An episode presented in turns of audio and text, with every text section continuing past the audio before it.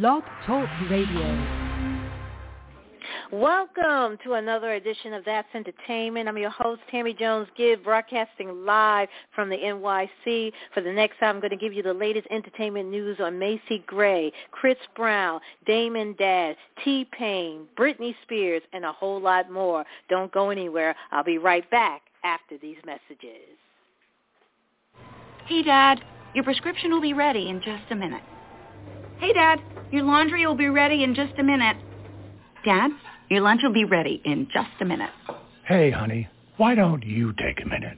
When you help care for a loved one, you give them as much time as you can. But it's just as important to take time for yourself. AARP can help. Find free care guides to support you and your loved one at aarp.org/caregiving. That's aarp.org/caregiving. Brought to you by AARP and the Ad Council. Not completing high school is more of a social thing than it was an academic thing.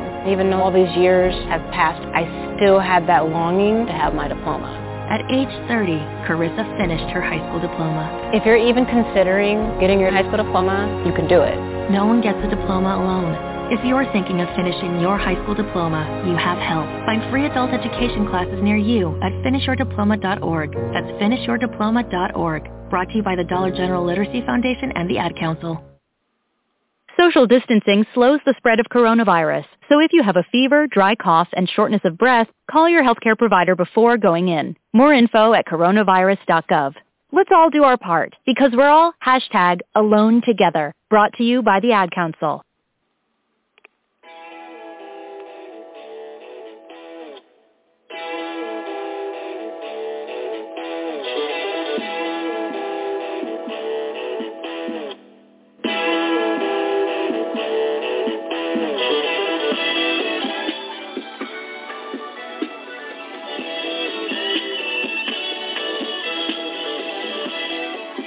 If you are just tuning in, you listen to another edition of That's Entertainment. I'm your host, Tammy Jones Gibbs, where every week I bring you the latest in entertainment news, celebrity news, and pop culture. If you like the show and you want to know what's going on in the world of entertainment, make sure you click on the follow-up button on top of the show page. That way you get a reminder when I broadcast live. Also, if you want to make a comment about any of today's stories, give me a call. The call-in number is 347-637-2656 and press the number 1. That's 347-637-2656 and press the number 1. Also, we're on Facebook. Like us. Like our page. Go to www.facebook.com/thatsentertainment.radio. Follow us on Twitter at thatsentertain1. That's THATS entertain and the number 1. You can also follow me on Twitter at Stiletto14. That's Stiletto like the shoe, STILETTO, and the number 14. And you can also follow me on Instagram at TJonesGibbs. That's TJonesGibbs. Right now, the current temperature in the NY is a mostly sunny, 73 degrees. And before I get started with the show today, I'd like to give a shout-out to all my listeners out there. Thank you once again for taking the time out to hang out with me on this Wednesday afternoon. Well, you know, we're almost at the halfway part, mid-part of June. June is almost ending. And, you know, June is Black Music Month.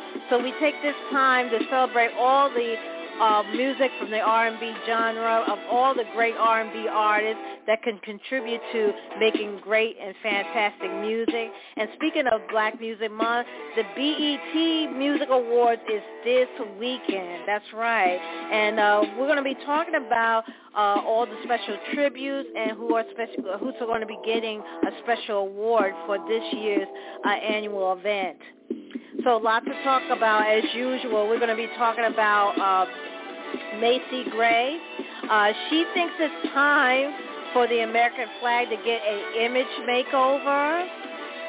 She is serious about this because of what had happened this past January about the riots at the U.S. Capitol. Grammy Award-winning singer Chris Brown is back in the news, this time for kind of the same thing that he was accused with before. He hit another woman, allegedly, during an argument at a Southern California home. We're going to be talking about that. And a New York judge has slapped a temporary ban on rap producer Damon Dash plans to allegedly to sell a non-fungible token of Jay-Z's rap classic, Reasonable Doubt. And hip-hop star T-Pain had played down some remarks about some critical comments he made about Usher that happened at the on a flight heading to the BET Awards back in 2013 when Usher mentioned to T-Pain about how he kind of messed up music. We'll talk about that. And the ongoing conservatorship between Britney Spears and her father is going on today. She wants to start... The reason behind her legal action has been uncovered, so we're going to be talking about that. And a composer has come out talking about how Michael Jackson was supposed to record songs for a Disney animated The Hunchback of Notre Dame, but due to his personal situation, they decide to not work with Michael. So we're going to be talking about that. Lots to talk about as usual. But let's get started. Macy Gray thinks it's time for the American flag to get an image makeover. The Grammy Award-winning singer-songwriter wants to change America's mind about the U.S. flag and has proposed a new design that she says represents all of us. In an op-ed piece, Gray expressed that the January 6th riot at the U.S. Capitol corrupted Old Glory. The 53-year-old Canton, Ohio native wrote for Market Watch on Saturday saying, quote, the Confederate battle flag, which was crafted as a symbol of opposition to the abolishment of slavery, is just recently tired. However, on the 6th, when the stormers rained on the nation's most precious hut, waving Old Glory, the memo was received. The American flag is its replacement. The American flag has been hijacked as code for a specific belief. And she also said that... the task of the Biden administration to support a new flag that is not tattered, dated, divisive, and incorrect. It no longer represents democracy and freedom. It no longer represents all of us, unquote. The I Try songstress suggests that a great place to start would be raising the number of stars on the flag from 50 to 52 in order to represent Washington, D.C. and Puerto Rico, which has been lobbying for statehood for decades. Gray also called to remove the flag white stripes, which she said are meant to represent purity and innocence. The former Epic Records superstar then submitted the design of her proposed flag, which looks similar to the original, but contained off-white stripes and multicolored stars. Grammy-winning singer Chris Brown has been accused of hitting a woman during an argument at a Southern California home. The incident occurred Friday morning at a residence in San Fernando Valley area of Los Angeles. The L.A. Police Department statement said, quote, that the victim advised that she and the suspect argued and the suspect struck her. There was no arrest. Officers took the report at the home. The suspect was not at the location when the police arrived. Police said that the crime report will be handed over to the city attorney for filing consideration. Though officials didn't release specifics about the incident, TMZ reported that the woman accused Chris Brown of slapping her hard enough to dislodge part of her hair weave. She reportedly didn't suffer any injury. In 2009, Brown was charged with committing felony assault on then-girlfriend Rihanna and pleaded guilty in a settlement deal later that year. In 2017, actress Karrueche Tran got a 5-year restraining order against Brown after accusing him of abuse. And here's the latest. Chris Brown recently put on his social media account laughing emojis because I guess he figured that this is all a joke again. Saying that he's been accused once again, people coming after somebody's accusing him of something that he didn't do. But now that, and I say this all the time about, Chris Brown was doing very well. You know, now that he's a father of two, he has a daughter and a son, he's making great music. Why put yourself in that situation again? And, Chris Brown got a thing. This is just allegations. But you got to remember that, Chris Brown, you have a daughter now. You can't, I know it's all alleged and everything, but you can't be with these women, and because they're looking for some pay up or come up, and I'm not saying that she could be making it up, but you know, you got to situation yourself around certain people, because there's always somebody's going to accuse you of something. But if he did this allegedly, then you know he has to really, you know, we have to really get some help on this, because, you know, he's been accused of this before. I mean, Karrueche Tran, his last girlfriend, had to put a restraining order on him because of alleged abuse. And then we know the famous situation with him and Rihanna. So let's see what happens, because he was doing very well. You hadn't heard anything. He wasn't doing anything crazy. And now this comes up. A New York judge has slapped a temporary ban on rap producer Damon Dash plans to allegedly sell an NFT, a non-fungible token of Jay-Z rap classic Reasonable Doubt. The Empire State of Mind icon launched legal action against former friend and business partner Dash on Friday, June 18, accusing him of attempting to cash in on a digital art form craze by offloading the copyright to his 1996 debut album in a Superfarm Foundation online auction on June 23 without the superstar permission. Reasonable Doubt was released on Roc-A-Fella Records, the now-defunct label co-founded by Dash, Jay-Z, and fellow business partner Kareem Biggs-Burke, who each owned a third of the company. The original court papers filed by lawyers for Roc-A-Fella stated that, quote, Dash can't sell what he doesn't own. By attempting such a sale, Dash has converted a corporate asset and has breached his fiduciary duties. His planned auction of Reasonable Doubt would result in an irreparable harm. A follow-up hearing is set for July 3rd. Now, Dash has yet to respond to a legal action, but on Monday he claimed the news of the NFT auction was inaccurate, and he's actually trying to find a buyer to take over his entire share of Roc-A-Fella. Now, according to TMZ, Jay-Z previously tried to buy out Dash's share of the label in March, but at a price he deemed unacceptable. Hip-hop star T-Pain has played down remarks suggesting a critical comment from Usher sparked a 4-year battle with depression, insisting he still has love and respect for the singer. The Buy You a Drink hitmaker hit headlines this week after recalling an encounter with Usher back in 2013 when he called out T-Pain's extensive use of auto-tune and blamed him for wrecking the music industry for talented vocalists. In a new Netflix docuseries called This Is Pop, T-Pain shared that he said he respected Usher, and he said that he was on a flight heading to the BET Awards in 2013, and the flight attendant came to woke T-Pain and said that Usher wanted to see you in the back. And he saw Usher, and he said, hey, Usher, what's up? What's going on? And he said that Usher said that I'm going to tell you something. You kind of effed up music. Excuse me.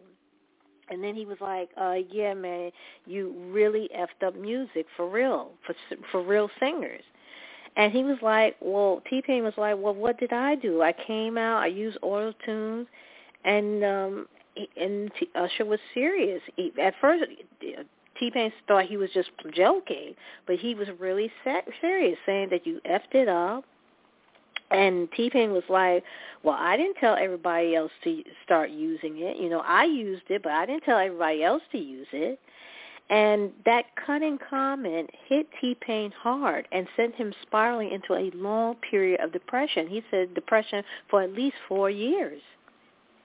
And he said that he confessed, saying, quote, that at that very moment he didn't even think that he realized this for a long time, and that the very moment that started the 4-year depression for him. Now, T-Pain's story went viral yesterday, and now he's taken on to Twitter to clarify the situation, insisting it's been blown out of proportion because a lot of people want Usher to apologize to T-Pain. In a new tweet, the star explained that Usher's negative feedback came as a shock, but he was already dealing with personal issues, which combined really took a toll on his mental health. And this is what T-Pain wrote on Twitter. He said, quote, I still love and respect Usher, and telling that story was in no way meant to disrespect that man. People talk shit about me 24/7, but when it comes from someone you truly respect, it hits very different. I never say F Ush. It was a drop in the ocean of shit I was already going through, unquote. So in other words, it just started the beginning of his depression. That was just one aspect that started his depression because he was going through some other things. So amid the ongoing conservatorship that battle between Britney Spears and her father, Jamie Spears, the single reason to start this legal action has been uncovered. According to a newly unveiled confidential 2016 court document, the toxic songstress tried to have her father removed as her conservator as she was sick of being taken advantage of. And according to the New York Times report, the pop star wanted the conservatorship, which she had been under for 13 years with her father, Jamie, to be terminated. The court investigator stated that she, quote, she is sick of being taken advantage of, and she says she is the one working and earning her money, but everyone around her is on her payroll. Britney articulated that she feels the conservatorship has become an oppressive and controlling tool against her, too much control, too much, and this is according to the investigator. Elaborating further, the Crossroads star believed that her father was obsessed with controlling every aspect of her life. Now, Britney told the probate investigator in 2016 that she was very angry about the way her life was being run, noting her frustrations, including being surrounded by security at all times, having to undergo drug tests numerous times per week, and only being able to use her credit card under the discretion of her security team or assistant. Additionally, in court documents from a 2014 hearing on the case, it was stated that Jamie had attempted to control all aspects of Britney's life, from who she dates to the color of her kitchen cabinet, which Jamie allegedly thought would be too expensive to change. It also reported that Britney only had a $2,000 weekly allowance. At a hearing back in November 2020, Britney's mother, Lynn Spears, supported the removal of Jamie as a conservator. The 66-year-old mom also called her daughter and her husband's relationship toxic, claiming it was time to start fresh. And in February 2008, Britney's father filed a legal document asking the court to grant him temporary conservatorship of the singer, and at the time, the pop singer was unable to properly provide for his or her personal needs for physical health, food, clothing, or shelter amid a series of public struggles and concern around her mental health and substance abuse. And on Tuesday, June 22nd, Britney was seen leaving the Ventura County Sheriff's Department as she prepared to speak in front of the Los Angeles court today about her ongoing conservatorship and Jamie control over her $60 million fortune. We just have to wish Britney some good luck. Right now, we got 18 minutes after the hour. If you're just tuning in, you're listening to another edition of That's Entertainment. I'm your host, Tammy Jones Gibbs, where every week I bring you the latest in entertainment news, celebrity news, and pop culture. If you like the show and you want to know more about it, make sure you click on the follow-up button on top of the show page, and that way it will send you a reminder when I broadcast live. Also, don't forget to follow us and on Twitter at That's Entertain One. Also, like us on Facebook at thatsentertainment.radio, and you can also follow me on Twitter at Stiletto14 and at T. Jones Gibbs on Instagram. Michael Jackson missed out on a chance to record songs for Disney animated The Hunchback of Notre Dame due to his messy personal life, and this is according to composer Alan Menken. The music maestro who wrote the score for the 1996 movie revealed that the late King of Pop reached out to inquire about contributing to the soundtrack, but after initially showing some interest, studio executive vetoed the move. Menken told Slash Film, quote, that he had to deal with allegations about inappropriate behavior with underage kids and the breakup with Lisa Marie Presley. Jackson, who died in 2009 at the age of 50, wanted to record 3 songs for the project, but when Menken relayed the news to Disney bosses, the conversation turned awkward. It was subsequently left to Menken's manager to tell the Thriller hitmaker that his services wouldn't be required by Disney. The singer, who had previously denied child sexual abuse claims in 1993, was charged with multiple accusations of molestation in 2003, but was clear of all counts in a 2005 trial. Newcomer Rachel Zegler is following up her upcoming debut in Steven Spielberg's West Side Story with the lead role in Disney live-action Snow White film. Studio executive was so impressed by early footage of her as Maria in Spielberg's musical remake, they jumped at the chance to hire her. Zegler beat out more than 30,000 actresses to land the role in West Side Story, and it looked like her audition days are well behind her. After the Snow White casting news was made public, the delighted actress tweeted in all caps, "I have, quote, I have manifested my entire life, I think, unquote." She also shared a video on social media of her meeting the character at a Disney theme park with the caption, "Homegirl, we have lots to catch up on." 500 Days of Summer filmmaker Mark Webb is directing the as-yet-untitled Snow White movie musical. Rachel's extraordinary vocal abilities are just the beginning of her gifts. Her strength, intelligence, and optimism will become an integral part of rediscovering the joy in this classic Disney fairy tale. That's what Webb said in a statement to Deadline. Disney official has been developing its live-action Snow White since 2016. Ben Pasek and Justin Paul, the songwriting team behind songs from La La Land, The Greatest Showman, and Dear Evan Hansen, will write new music for the film. And it looks like Cardi B's F9 character, Fast and Furious 9 character, who she's described as just that bitch, will stick around for at least one more Fast and Furious movie. Vin Diesel explained how the hip-hop superstar character story will continue in Fast and Furious 10 and why she will help bring the long-running action franchise to a satisfying conclusion. Excuse me. Diesel told Entertainment Tonight, quote, "We are very much excited to involve her character and expand it to the finale. She came in Fast 9 just in time," unquote. The Fast and franchise is slated to wrap with its 11th film, F11. Current director Justin Lin also raved about the Grammy Award-winning rapper and how the franchise benefited from her involvement. Explaining that Cardi B is now a part of the family, Lin explained that her character will answer a lot of questions that have persisted through the franchise. Lin added that he'll work with Cardi any day. And speaking about her character, Lessa, Cardi B added, quote, "I love the fact that I represent such a powerful, strong woman," unquote. F9 charging into U.S. theaters on June 25th. And comedian Dave Chappelle helped to welcome audience back to New York's fabled Radio City Music Hall on Saturday night, June 19, with a surprise rap concert featuring Q-Tip, De La Soul, and Redman. The funny man treated fans to the hip-hop gig, which also included a set by Fat Joe following the Tribeca Festival premiere of his new documentary, Dave Chappelle, This Time, This Place, the first event held at the iconic venue since the COVID-19 shutdown in March of 2020.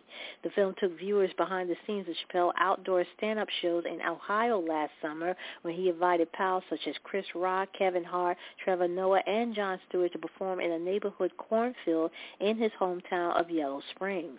The project was directed by Oscar winner American Factory filmmaker Julia Reichardt and Stephen Bognar, and also chronicles how the Black Lives Matter protests and the killing of George Floyd at the hands of Minnesota police officers in May of 2020 affected the town. The Chappelle screening took place on the closing night at the Tribeca Festival, where guests include event jury members Sharon Stone and Delroy Lindo, as well as actor Jesse Williams, Zoe Kravitz, Anthony Anderson, and Bob Saget. The Emmy Award nominees and winners will now have the option to use the gender-neutral term performer. America's Television Academy Board of Governors have confirmed nominees in the Best Actress or Best Actor Awards can choose to be called a performer rather than an actor or an actress when the 73rd Primetime Emmy Awards take place in September this year. They said in a statement on their website, quote, No performer category titled actor or actress have ever had a gender requirement for submission. Now nominees or winners in any performer category titled actor or actress may request that their nominee certificate and Emmy statuette carry the term performer in place of actor or actress. The movie comes amid a year-long debate over how to accommodate gender-neutral performers at award shows. In 2017, actor Asia Kate Dillon, who is non-binary, asked the TV Academy to clarify its gender distinctions. The star of dramas Billions later decided to be entered into the supporting actor category at the Emmys. And in March, British singer Sam Smith, who is also non-binary, said they look forward to a time when award shows were reflective of the society we live in after the Brit Awards decided not to scrap gender categories for the 2021 ceremony, despite facing pressure to do away with its male and female specific awards. The MTV Movie and TV Awards went gender neutral in 2017. Meanwhile, the Academy also announced that from 2022, films enter into the Best Documentary Feature or Best Documentary Short category at the Oscar will be ineligible at the Emmys. Nomination for the 73rd Primetime Emmy Awards will be announced on July 13, with the ceremony on September 19, 2021. Stanley Tucci, Issa Rae, and RuPaul were among the big winners at the Critic Choice Real TV Awards on Monday night, June 21st. The Devil Wears Prada star Tucci took home the Best Travel Adventure Show Gong for his program, Stanley Tucci Searching for Italy, while Rae won the Best Short Form Series prize for Issa Rae Teaches Creative Outside the Lines. Now, RuPaul shared the Best Competition Series Award with the Great British Baking Show and was the sole winner of the Best Ensemble Cast in an unscripted series, Gong 2. NBC's The Voice also tied with Fox's The Masked Singer for Best Competition Series, Talent, and Variety. Other winners at the award will recognize excellence in nonfiction, unscripted, and reality programs across broadcast, cable, and streaming platforms, including David Attenborough, who took home the Best Animal Nature Show prize for Life in Color with David Attenborough, and Padma Lakshmi, who was awarded the Best Culinary Show Gong for Taste the Nation with Padma Lakshmi. Right now we have here 27 minutes after the hour. Coming up, we're going to be talking about bride-to-be Paris Hilton. She cannot wait to showcase her love for her fiancé on her upcoming reality show. And actress and writer Mindy Kaling has been recruited to develop a workplace comedy inspired by the front office antics of the staff at the Los Angeles Lakers basketball team. Billie Eilish is speaking out after a heavily edited mashup video that appeared to show her using an Asian slur. And Foo Fighters brought out, speaking of Dave Chappelle, they brought out comedian Dave Chappelle for a rendition of Radiohead Creep at Madison Square Garden. And the follow-up of Pharrell Williams' cousin, Donovan Lynch, who was shot and killed by police earlier this year, has filed a $50 million wrongful death lawsuit in Virginia. All those stories and more coming up after the break, so don't go anywhere.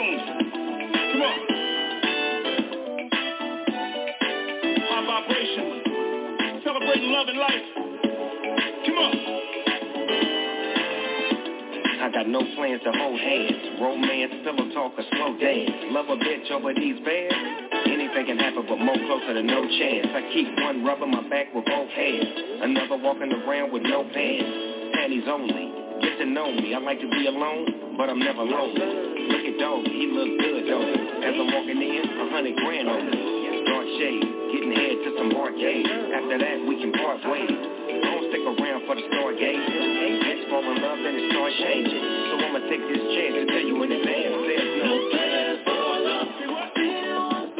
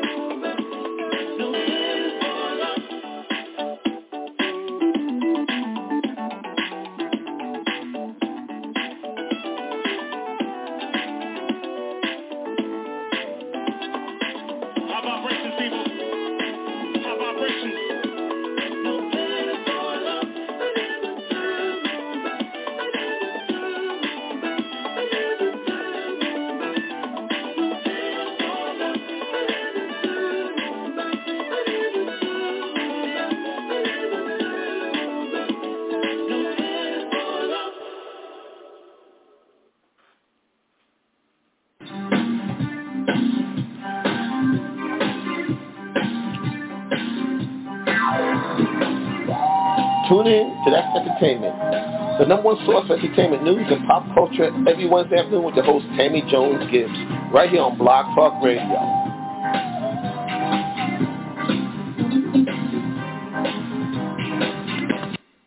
Right now we got 27 minutes left remaining in the show. That was DJ D Nice, No Plans for Love, the remix with Snoop Dogg, Neo, and Kent Jones. Before we went to the music break, I was telling you about bride to be Paris Hilton cannot wait to showcase her love for fiance Carter Ruff on her upcoming reality show, which will culminate in the broadcast of their wedding. The hotel heiress and celebrity DJ recently launched her own production company and landed a deal for the 13-part series Paris in Love, which will air on Peacock, the new streaming service from bosses at the U.S. network NBC. It was previously reported that the show will chronicle her life as she prepared for her wedding to Carter, and now Paris has confirmed that the actual nuptial will also be a key part of the series. And asked whether or not the wedding itself will be televised, she confirmed to Entertainment Tonight that it was happening. Yes.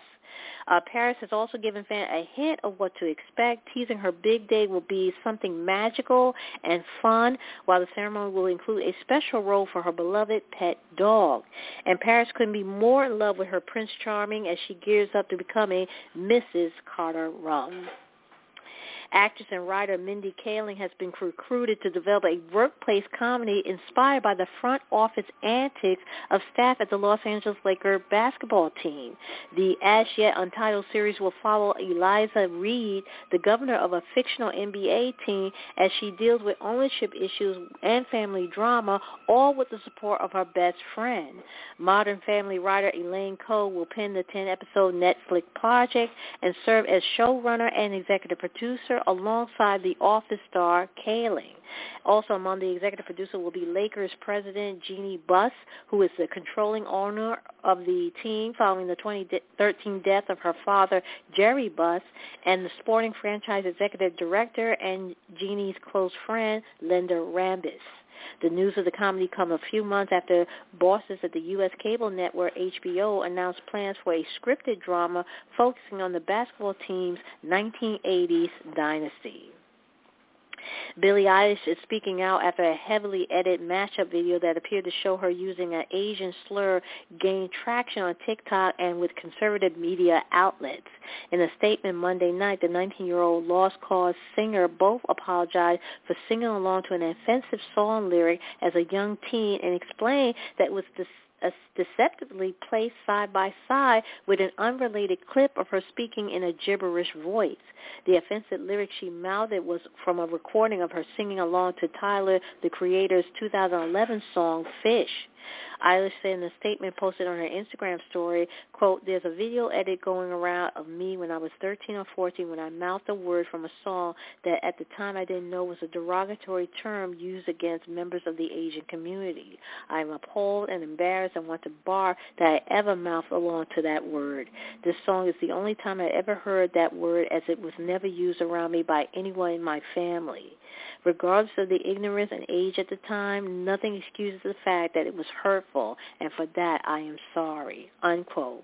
She said that the latter part of the mashup includes another clip taken out of content to make it appear as though she had mocked an Asian accent when she had not. Foo Fighters bought out comedian Dave Chappelle for a rendition of Radiohead Creep at Madison Square Garden on Sunday night. The Time Like These hitmaker played the legendary venue for what marked the full first capacity show in New York City since the beginning of the coronavirus pandemic. And Dave Grohl and company had a special treat in store for fans. The 2 days were on top form with the frontman on guitar and the 47-year-old stand-up on lead vocals. Chappelle had previously duet with Ed Sheeran on the 90s classic. Attendees at the concert were required to be fully vaccinated against COVID-19, with the last dose received at least 14 days before the show. Children under 16 were permitted to present a negative coronavirus test instead, and the rock legend couldn't be happier to get back on stage. The Best of You group had last headlined the venue in 2018 for 2 nights on their Concrete and Gold tour, and had also previously played there in both 2008 and 2011.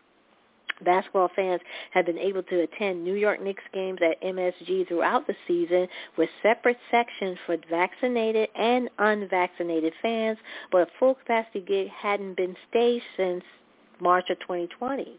Since the pandemic began, the Foo Fighters have released a new album, Medicine at Midnight, and Dave also brought out collaborations with Sir Mick Jagger and his own daughter, Violet. The father of Pharrell Williams' cousin, Donovan Lynch, a 25-year-old who was shot and killed by police earlier this year, has filed a $50 million wrongful death lawsuit in Virginia. The Virginia Beach Police Department had yet to officially name the officer who fatally shot Lynch in March, but he was identified in the suit as Solomon Simons. The cop is accused of using excessive force and acting with gross negligence during the fatal incident earlier this year. Simon also allegedly failed to identify himself or provide any warning prior to discharging his firearm and then did not provide medical aid in the bloody aftermath. And according to the suit, Simon was responding to a separate shooting on March 26 when he crossed paths with Lynch and his friend Darren March near the oceanfront area. The pair was trying to leave the area, but the officer still immediately, unlawfully, and without warning, fired his gun at Lynch, striking him twice. That's what the suit claimed. Lynch, a 6'5", 305-pound former linebacker, also allegedly had previously interacted with Simmons. The lawsuit reportedly pointed out that Lynch was unmistakably as anyone else, given his distinct frame and famous family member. Williams, a Virginia Beach native, initially shared news of his cousin's death in a social media post, which he would go on to delete. The singer-songwriter also spoke at Lynch Memorial Service in April and has since called for a federal investigation into the shooting. The lawsuit filed in the Eastern District of Virginia on Monday also take aim at the city of Virginia Beach. It alleges the city failed to properly train officers on the use of deadly force and other techniques that would have prevented Lynch's death. When the much-beloved DMX passed away in April, he left behind devoted fans, close friends, 14 children, his ex-wife, Tashira, and fiancée, Desiree Lindstrom. With that many people invested in X's life and legacy, folks might wonder how assets and money will be divided now that he's gone. Now, that question at hand, Lindstrom, the mother of DMX's youngest child, 5-year-old Exodus, and the woman he planned to spend the rest of his life with, petitioned the court to be in charge of his estate. And according to Page Six, Lindstrom filed documents to be designated as ex-common law wife, but a judge rejected the request, and a source told Page Six that Judge Helen Blackwood ruled that Lindstrom did not have standing to file as his common law wife, and being listed as his common law wife opposed to intended wife would have granted Lindstrom seniority over his children and the potential to control his estate and any future earnings from his music. DMX, who died at the age of 50, left no will and few liquid assets. Lindstrom was not the only one interested in controlling DMX's estate. The rapper's 3 adult sons from his marriage to Tashira, Xavier, 28, Tacoma, 21, and Sean, 19, and 2 adult daughters, Sasha Simmons and Jada Oden, from another relationship, are also petitioning to administrators of his estate. On July 15, a judge will review documents from ex-children to determine who should be the administrator. Swiss Beats and Busta Rhymes are among the stars who will honor tragic rapper DMX with special performances at this year's BET Awards this weekend, which is on June 27. The Party Up in Here hitmaker died in April at the age of 50, and he'll be feted by famous friends and fans, including Method Man and Griselda, who will share their own version of DMX hits such as Rough Riders Anthem and What's My Name, as well as the material from his recently released posthumous album Exodus. The Wire actor Michael K. Williams is also set to appear as part of the memorial segment, which was curated by choreographer and R&B singer Fatima Robinson and Versus co-creator Swizz, a close friend of DMX, who oversaw the completion of Exodus. Connie Orlando, the Executive Vice President of Special Music Programming and Music Strategy at BET, shared in a statement obtained by Billboard that she said, quote, "We look forward to celebrating DMX to celebrate DMX mark in music and pop culture. BET award bosses will also present Queen Latifah with their Lifetime Achievement Award at the Sunday ceremony. It's not DMX's only big honor this week. He's also be celebrated with a memorandum tribute at Thursday's June 24th ASCAP Rhythm and Soul Music Awards. DMX, who was born Earl Simmons, passed away at his home on April 9th. Before his death, he was hospitalized for a week in an intensive care unit following a heart attack. His manager at the time claimed that he was in a vegetative state with lung and brain failure." And that's a wrap on a class action lawsuit against rapper T.I. A judge on Monday dismissed a lawsuit accusing the Live Your Life artist and an associate of promoting and selling cryptographic tokens that weren't officially registered, and this is according to a document published by the website CoinDesk. The lawsuit was dropped because the statutes of limitation had passed. T.I., whose real name is Clifford Joseph Harris Jr., is accused of teaming up in 2017 with Ryan Felton, the founder of Flickio, which was billed as an online viewing platform, and offering Flick tokens for purchase. Flick explained that it would use the funds from the sale of Flick tokens to license content, fund film projects, market and promote the Flick platform, and integrate Flick with additional viewing platforms. The digital tokens started at about 6 cents each, with the Atlanta-born T.I. promoting the venture on social media. Flick represented that investors could redeem the tokens on its platform after it launched.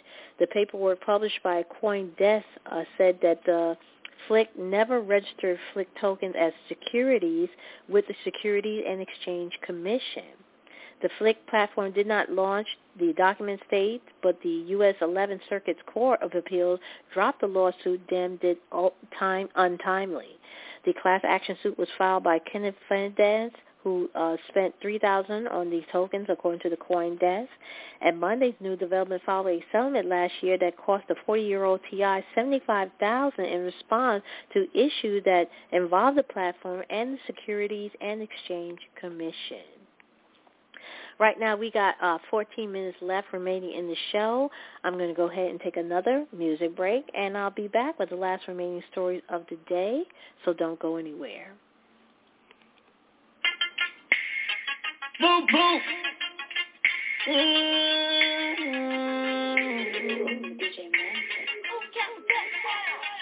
ride with the top down, even when it's cold outside. Ooh, she got the keys to the boutique. She don't do 9 to 5. 100,000 viewers on her IG live. Do it, make a toast to it. You ain't never heard of that. And that Birkin bag, stupid. You ain't never heard of brag. Gonna say that she going through it. I just wanna tap it, boom. One time. Ooh, just give me one night, I can make up mine. Cause I know she done came a long way, and she don't want drinks no more. Been bringing no dough to the table. Ooh, you know that your bank account big. Come back on the weekend, you ain't able. Ooh, she gon' be like, I got it. Pull $1,000 out of side pocket. Ooh, that liberty drink you tried to buy. Top it. Bottles on me, the cork look like a skyrocket. Pop it, ooh, she don't want to drink, she want to rent paid. Ooh, she don't pay for nothing, she just get paid. I like that. She don't even need me to try. Pull up in the Rari with the roof up. I'm just buying drinks, you doing too much.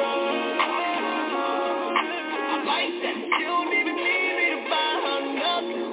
She got money in the bank.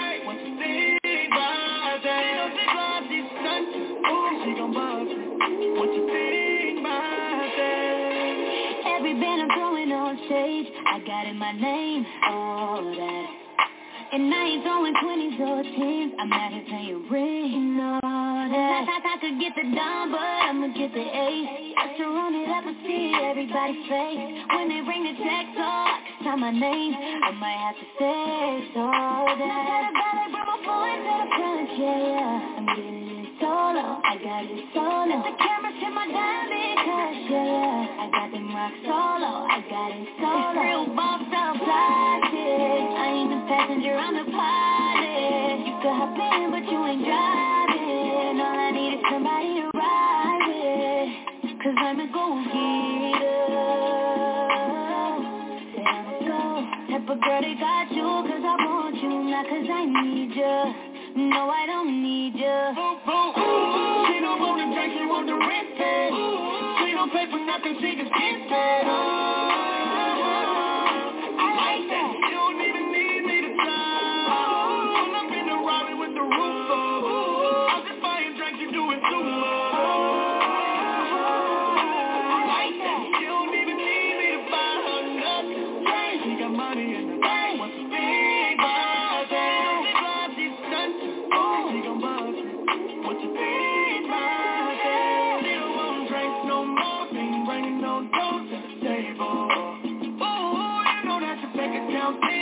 On the weekend, you ain't able.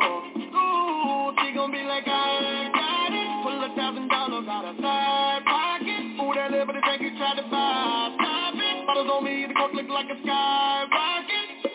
Pop it. Ooh, she don't want the drink, she want the rent paid. Ooh, she don't pay for nothing, she just gets paid. I like that. You don't even need me to try. Pull up in the Raleigh with the roof up. Ooh. I'm just buying drinks, you doing too much. I like that. You don't even need me to buy her nothing. She got money in the bank. What you think about that? She knows she's blind, she's stunting. She gon' buzz you. What you think about that? That was new music from T-Pain featuring Kehlani, and I like that. Right now we got 10 minutes left remaining in the show, and after 15 years since her last album was released, new report states that legendary singer Diana Ross is releasing a new album titled Thank You. Diana Ross dropped the first single of the album title track last week, and as mentioned, the last body of work the Supreme Icon produced was 2006 I Love You, which featured covers she recorded of hits like The Beatles' I Will and Bill Withers' Lovely Day. The last album she released of original material was released around 22 years ago, 1999, Every Day is a New Day.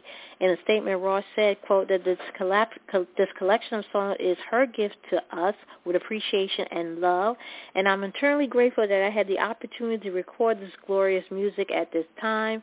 I dedicate this songbook of love to all of you, the listeners. As you hear my voice, you hear my heart, unquote. As per Rolling Stone, the unconventional video for the single Thank You blends footage of Ross from throughout her post-Supreme career, sample lyrics from the song, and even positively mined snippets from the vintage interviews. The outlet additionally detailed that Ross began recording the album just before last year's studio lockdown, and despite that, the singer was able to continue working on it by recording her vocals from her home studio. The album was made possible thanks to the host of songwriters and producers who worked in collaboration with Ross.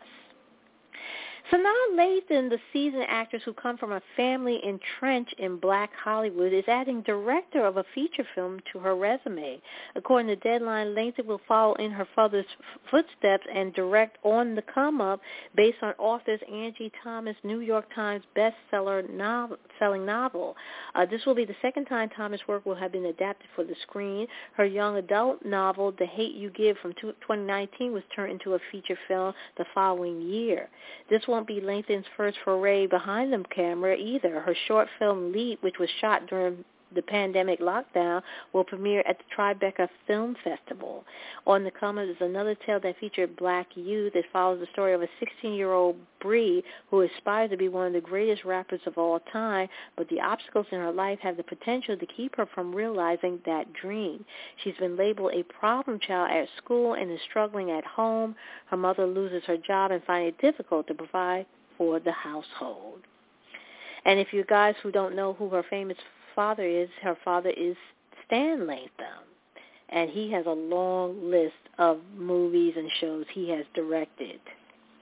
AMC Theaters will do anything to get you in their seats for the Fast and Furious 9, even if that means giving out free snacks. The cinema chain announced Monday that all moviegoers will have access to all-you-can-eat popcorn with the purchase of any side tube starting Tuesday as part of Cinema Week, a fun-filled promotion to convince people that theaters are safe again. Millions of moviegoers have already returned to AMC to enjoy exciting new blockbusters in the best way possible on the big screen with big sound and AMC big comfortable seats. Elizabeth Frank, AMC Executive VP of Worldwide Programming and Chief Content Officer, said in the statement, quote, "One of the things that we all missed the most about being at the movies was that irresistible movie theater popcorn," unquote. I know that is right because I love me some movie popcorn. Cinema Week will also include executive in theater content, giveaways, and special guests, as well as special screening of F9 and Disney upcoming documentary Summer of Soul. All events are subject to the specific theater. Despite big blockbusters like A Quiet Place Part 2 and Godzilla vs. Kong, the box office has been slow to rebound, but theaters also pinning their hopes on upcoming projects, including Black Widow and Space Jam: A New Legacy. The popcorn promotion will last until June 30th. A shoulder injury for Harrison Ford while making Indiana Jones 5 could lead to changes to the action-adventure movie's filming schedule. Ford, who is now 78, suffered the injury while rehearsing a fight scene. The severity of Ford's shoulder ailment was not immediately known, and production for the film will continue as the next step for the actor are evaluated. Updates to the filming schedule could be made moving forward once the nature of Ford's injury is determined. The new movie marks the fifth time Ford has suited up as the titular archaeologist for the Indiana Jones franchise. He previously starred as Indy in three films during the 1980s before reprising the role for Indiana Jones and the Kingdom of the Crystal Skull, which premiered in 2008. Directed by James Mangold, Indiana Jones 5 is due out July 29, 2022. The movie, which began production in the United Kingdom this month, also stars franchise newcomer Phoebe Waller-Bridge and Mads Mikkelsen. The fifth Indiana Jones movie is the first in the saga that won't be directed by Steven Spielberg, who is working as a producer on the film. Mangold is no stranger to directing high-profile projects, as his post-credits include the Johnny Cash biopic, Walk the Line, the superhero epic Logan, and the race car drama Ford vs. Ferrari, which received an Oscar nomination for Best Picture in 2020. The original Indiana Jones movie, Raiders of the Lost Ark, celebrated its 40th anniversary earlier this month. Ford previously suffered a broken leg in a 2014 accident while working on Star Wars: The Force Awakens. Kerry Washington is helping to build a school. The Scandal star is joining a few other Hollywood heavyweights to establish a film school for undeserved communities that's set to open next year. George Clooney, Don Cheadle, and Mindy Kaling and Eva Longoria also among the notable, coming together with the Los Angeles Unified School District to launch the Royal School of Film and Television Production. Washington, a native of the Bronx who studied at George Washington University, wrote excited when sharing the Monday announcement about the Specialized Academy on Twitter. As founding member, each person will serve on the Roy Ball School of Film and Television Production Advisory Board, lending their expertise and support to build a more exclusive pipeline of career-ready talent for the film and television industry. Clooney said in the statement, quote, that our aim is to better reflect the diversity of our country. That means starting early. It means creating high school programs that teach young people about cameras and editing and visual effects and sounds and all the career opportunities that this industry has to offer. It means internships that lead to well-paying careers. It means understanding that we're all in this together, unquote.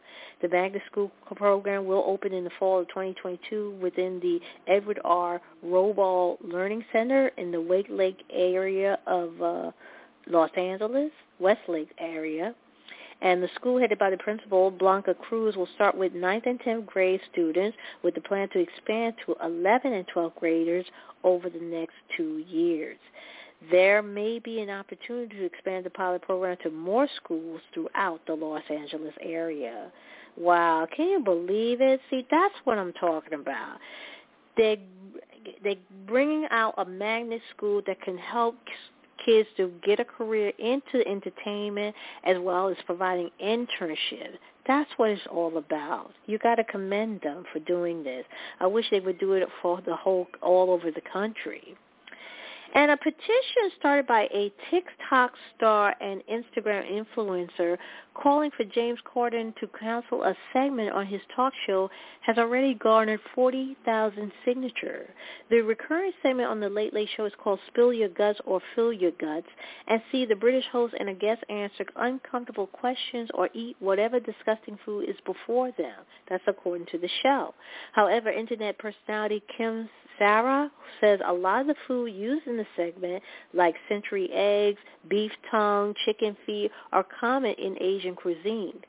Sarah, who is Filipino and Chinese, saw a clip of the segment online where Corden and fellow talk show host Jimmy Kimmel eat, among other things, balut, a common street food that is boiled duck embryos that's eaten from the shell.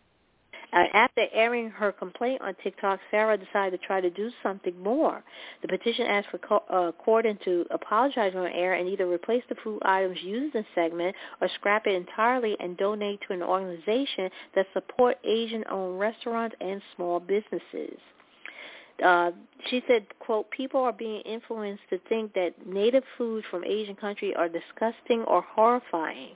Content like this continually perpetuate and encourage harm and racism against Asian Americans in our daily lives, unquote. Sarah added that content like Corden's fuels stereotypes and hate of the Asian community. Wow. Well, that's going to be do it for me for this week. Tune in next time when we do it all over again. And don't forget to check out the BET Awards this Sunday. And also make sure you stay safe. Make sure you get vaccinated. And enjoy the weekend. I'll talk to you next time. Take care.